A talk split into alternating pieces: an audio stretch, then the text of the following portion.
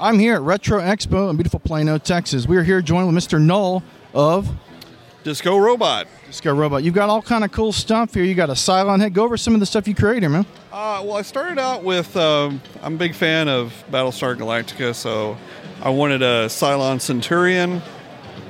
So I um, I made one, and uh, the original figures or uh, original costumes were put together with uh, vacuum form technology. So uh, they were two halves that were uh, cobbled together with uh, chrome tape, and that works great on screen, and um, but not so well as a display piece. So uh, the disco robot uh, that I put together, uh, not to be confused with the Cylon. Talks too. Can we hear him talk? Let's see. Yeah. Why did you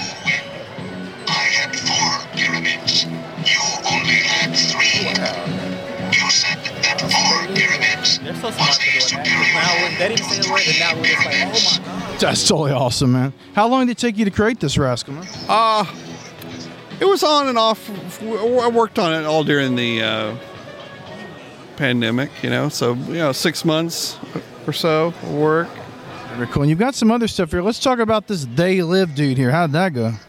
Uh, yeah, this is just a uh, found piece that I'm um, putting together with. Um, it's a six scale uh, uh, businessman from. It's the first uh, alien that uh, or space Roddy Piper.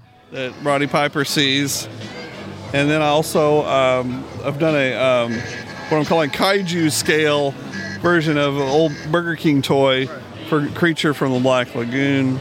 Totally dope. You got some other stuff down there too. What's all that, Judge? You got some models, some Battlestar? Yes, um, I like taking the old uh, uh, Mattel Battlestar Galactica uh, toys and repainting them to more reflect the studio. Oh, those are Mattels. Oh my God, I didn't even realize it. My God, they are. I thought they were models. It gets crazy good, man. Yeah.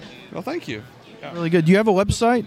The main thing is, uh, it's, yeah, the website is uh, buydiscorobot.com. BuyDiscoRobot.com, everybody. and is uh, I sell the kits with the idea that uh, to encourage people to try to make these things because they they you know I provide instructions that sort of thing, and I think people will be surprised of what they can accomplish themselves. But I also do commissions and all that sort of thing. Very, very cool. And wrapping up, I have a quick question for people that are really into this stuff and want to learn about it. I mean, what's some wise words to tell them to get into creating all this jazz if they want to do this themselves?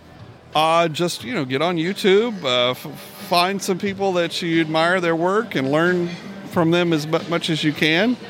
And just don't be afraid to fail. Just start, start making stuff. Don't ask, don't ask for permission. Just start doing. You know, that's that's the main thing. Is you, you may not be right the first five times you do it, but maybe it will.